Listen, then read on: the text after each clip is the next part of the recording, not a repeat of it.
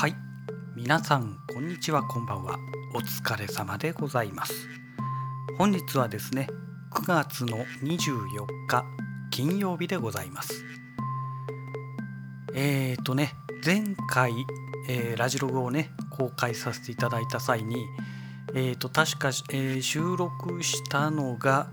ワクチンを打ったその日の収録だったかと思いますけどもその後ですねえっ、ー、と翌日ですねもうね全くダメでして、えー、肩は痛いわね。あの左肩に打ちますのでもう左肩左腕がもうダメで。で、えー、両肩背中から肩首周りにかけてなんかねあのー、風邪をひいてね高熱を出すと全身がその何て言うんでしょうかね。筋肉痛みたいな感じのなんか何とも言えないだるさと痛みが出ますよね。まさにあの状態になって。でなおかつ、まあ、それが原因なんでしょうね。あの頭痛まで起きまして。でもね体温はね最大でね37度5分ぐらいまでしか上がらなかったんですね。で過去私はねインフルエンザにねえー、社会人になってから1回だけなったことがありましてそれがねもう5年ぐらい前ですかね、えー、にインフルエンザにかかったんですけどもその時はねもう39度台でしたね、うん、体温計測ったら39度超えててなんじゃこりゃと思ってね。こりゃ仕事してる場合じゃないと思ってね。よくあの時ねあんな状態で2日間も仕事してたなと思ってね。いやあの同業者のねえー、方からインフルエンザじゃないのって言われるまでインフルエンザと全く思わなくてね。ただの風邪だとずっと思ってましたから。で次の日あの診療所にね行きましたら「ああインフルエンザだよ」まあ一応念のため検査するかって言われてなんかは確か鼻の奥だったかな。なんかギュッてなんか突っ込まれて綿棒みたいの突っ込まれてね。それで「ああ陽性だね」みたいなこと言われて「じゃあこっち来て」みたいな。すぐ隔離されて。でなんかねえっ、ー、と口からね確か口だったかと思いましたけどなんかね酸素マスクみたいな感じのやつをなんかピッてしてね、えー、1分間だか30秒だかなんかそれ吸っててみたいなこと言われてでその後すぐ隣のね薬局でえっ、ー、となんだっけなイナビルだったかなそれをね処方されて、えー、2本確かなんかその場でね、えーその薬局の待合室の片隅のところで隔離されるかのようにね、えー、そこで吸ってくださいみたいなことやってね。でそのまま帰ってあともうね、えー、1週間だからあのもう家から出ないでくださいみたいなこと言われてね。でね結局その時はねえーと、次の日も全然熱が下がらなくて、えー、診療所に行った次の次の日ですね。でやっとねえー、まあ熱が下がって、えー、それでまあなんとかね助かったっていうのがあるんですけども、まあ、あの時以来かなという感じですね。でね今日はねまあ一応ね朝仕事には行ったんですけどもうもうお昼でね仕事上がりまして、えー、帰ってきちゃったんですね。やっぱりね辛いんですよ。うん、でねえっ、ー、とこの先日のねツイートでお話ししましたけどもツイートじゃないよ ラジログでもねお話ししましたけどガーミンの、えー、ビボスマート4っていうね、え、このスマートウォッチをねまあその水曜日の日にゲットしたわけですけどもこれにはあのボディバッテリーっていうね機能があって要はえーまあ、ドラゴンクエストの世界でいうとヒットポイントに近いようなものですよね。マジックポイントとはまた違うような気がするなヒットポイントに近いと思うんですよねこれは。でただねこれがねあの何て言うんでしょう AI 機能かなんかついてるんでしょうかねちょっとその辺がよく分かんないんですけど私の体にこの vivo スマート4のボディバッテリーの機能が慣れるまで正確な数値はね叩き出さないっていう話なんですね。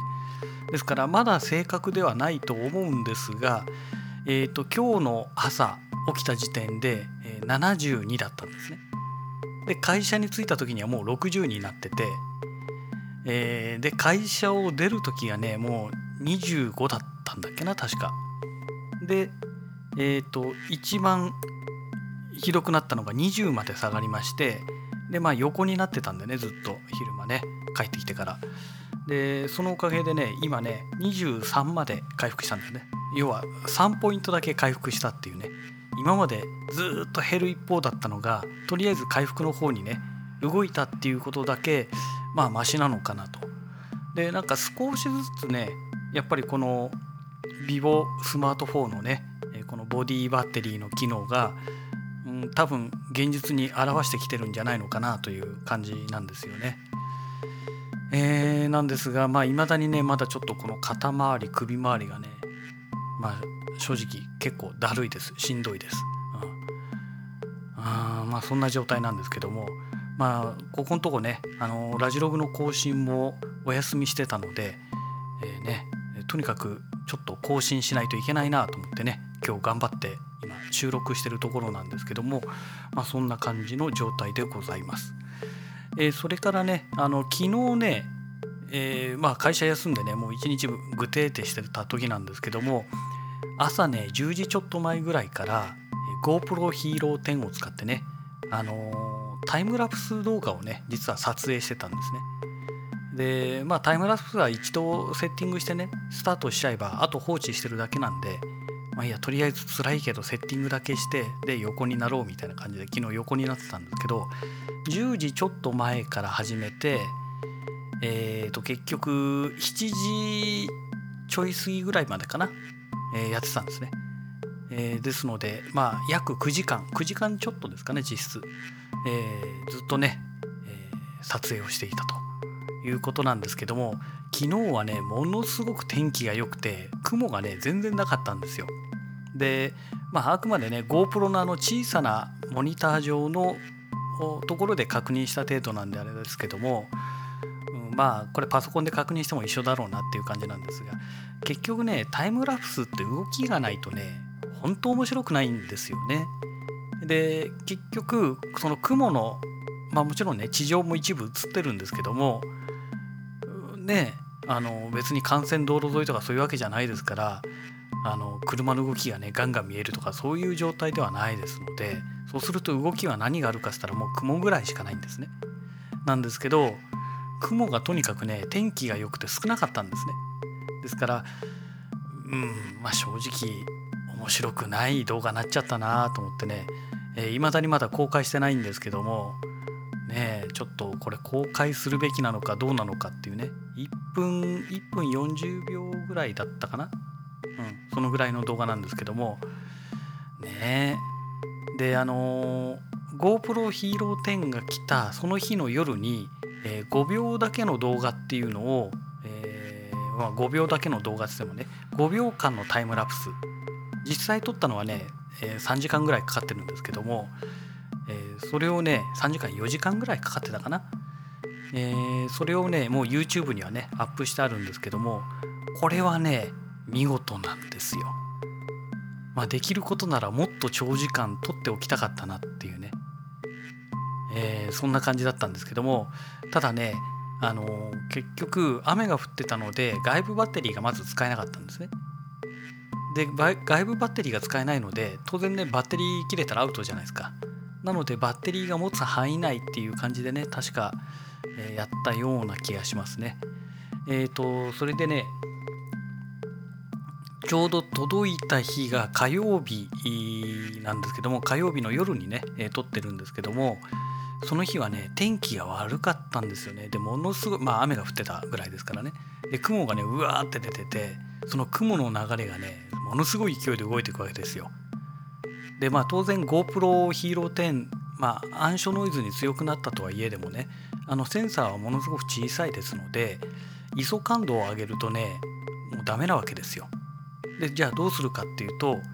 もう答えは出てますよね、えー、長秒撮影をするということですね。1枚の撮影に長時間かけると長時間録音で撮るということなんですけども、えーと、30秒間ですねシャッタースピードが30秒で撮ってましたので1枚撮るのに30秒かかるわけですよ。でまあ1秒がね30コマですからそうすると30秒かける30コマっていうと900か、え、900を60秒で割るといくつでしょうかね900を60で割ると0が1個なくなって90割る6になって、61が615だから15分かかるってことかなですね。えー、1秒の動画を撮るのに15分かかるわけですよ。あってことはあれかもう3時間もやってないですね。えっ、ー、と5秒しか撮ってないわけですから15分かける5ってことは51が525 75分75分ですよ。1時間15分しか撮ってなかったんですね。あそんなもんか。なんかもっといっぱい撮ってたような感じがしましたけどね、え1時間15分しか撮影してなかったんですね。まあそっか。バッテリーが持つ範囲内ですからそんなもんですかね。3時間も持つわけないですからね、うん、でまあそんな感じでね、えー、撮った動画があったわけなんですけども。うーんあれをねね外部バッテリーもちゃんと使ってねモバイルバッテリーから供給して撮れていたらね結構面白い動画になったんじゃないのかなとただね結局15分かけて1秒しか撮れないわけですからねなかなかねそれを長時間撮るっていうのはなかなか厳しいですよね。うん、なんかその辺はねやっぱりそのフルサイズミラーレスとかねあの辺を使うともっと暗所に強くなるので ISO 感度をもうちょっと上げられるようになるわけじゃないですか。それでもねノイズがあんまり乗らないですので。でそれで撮ってシャッタースピードをね例えば10秒とかにするとまあ単純な話ね同じ時間撮影してもえ、30秒と10秒では3倍違うわけですから要は同じ時間取った場合には75分使った場合には3倍、え、ですから5秒ではなくて15秒の動画になるってことですよね。え、ということになってきますのでやっぱりね、あの、こういった撮影はねセンサーサイズが大きいっていうのはねまあいろんな意味でねメリットがあるのかなと。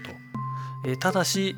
手軽さはねその分なくなっていきますので。やっぱり GoPro のいいところはねこの小さなこのコンパクトなこの機材でね簡単にささっと撮れるっていうねここがすごくいいとこですよねその代わり細かい設定がなかなか難しい、まあ、できないこともあったりとかね、うん、まあいろいろ問題はありますけども、まあ、気軽に撮影するというスタイルであればね何もあの一眼ミラーレスをね、えー、使う必要はないのかなと。で金額もね全然違うじゃないですか。GoPro が高い高いと言ってもねフルサイズミラーレスと比べたら全然安いわけですよ。GoPro 本体1個ね、えー、買ったとしてもまあ約6万円ぐらいですよ。でえっ、ー、とフルサイズのねレンズ1本買う人だって安いので6万ぐらいじゃないですか。ねですから本体買うったらね、えー、その4倍ぐらいのお金はね黙って出さないと買えないわけで今じゃもうちょっとしますかね。4倍どころか5倍ぐらい出さないと買えないかもしれないですけどで α7S なんかだとねあ今でも安くなったからその5倍6倍ぐらいで買えちゃうんですかね、うん、まあそんな感じですけども。だからそれだったらねあのー、そこまで何て言うんでしょう撮影にねこの命かけたくないという方がねそれこそ GoPro2 台買うとかねそういうやり方もありかなと思うんですよね。でバッテリーもねいくつか買って、えー、でまあいろんなオプション品買うとねなんだかんだ GoPro もねいろいろお金かかるわけなんですよね。でねあそうそうそうオプション品で思い出しましたけどこの GoPro なんですけど今私がねあのモバイルバッテリーを使って GoPro を撮影する時には GoPro のオプション品でメディアモジュラーっていうね、ものがあるんですね。でこれを使うとね、USB 端子がえー、タイプ C の端子がね、えー、別途ついてでなおかつ、えー、3.5イン3.5ミリのね、えー、ステレオジャックこの外部マイクが使えるようにするためのものですけどこれがついてで、え、それにプラスしてスピーカーまであスピーカーじゃないよ。マイクまでね、え、搭載してくるっていうね、まあ、そういうものなんですけどもこれを使うことによって、え、バッテリーカバーを外さないでえーと、この何て言うんでしょうかね。まあ USB Type-C が付けられるという状態なんですけども、えー、このメディアモジュラーのね欠点があって要はこの GoPro そのものをね覆いかぶせるような感じで、まあ、カバーみたいな感じでつけるんですね。だからね結構ね大きくなっちゃうんですよね。二回りぐらい大きくなるようなイメージですかね、うん、で特にこのタイムラプスを撮る時には音声関係ないですのでそうなってきますとやはりねあのこのねメディアモジュラーではなくてねできればそんなものをつけないで、えー、要は USB Type-C だけね使えるようになってればいいかなと思うんですけども、えーと、このバッテリーをまあその取り外すところにまあ蓋があるわけなんですけどその蓋をね外せば USB Type-C も出てくるわけですよ。ただそうするとバッテリーがねちょっとした振動でポロって取れちゃう可能性があるので危険じゃないですか。ね、だからね、えー、それをねクリアするためのその問題をねクリアするために、えー、その USB Type-C のところだけ穴が開いているまあ純正品もあるし社外品のものでもあるんですけどその、えー、GoPro の GoPro Hero 9とか GoPro Hero 10用のその側面のね、えー、このバッテリーの蓋って言えばいいんでしょうかね。これが販売されてるんですよね。で今までね私ねまあそれはね買ってこなかったんですけどもさすがにねヒーロー9とね、まあ、ヒーロー102つあってメディアモジュラーは1個しかないですからね。そうすると2つでタイムラプス撮るとなるともうそこで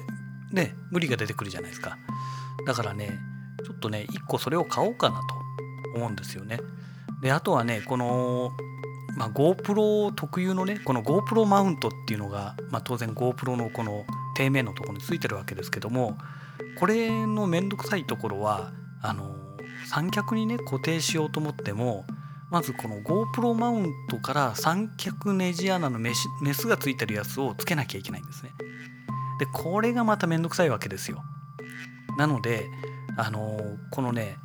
えーと、GoPro マウントの真ん中のところに三脚のネジ穴がつくついてるタイプのものがねやはり社外品で出てるんですね。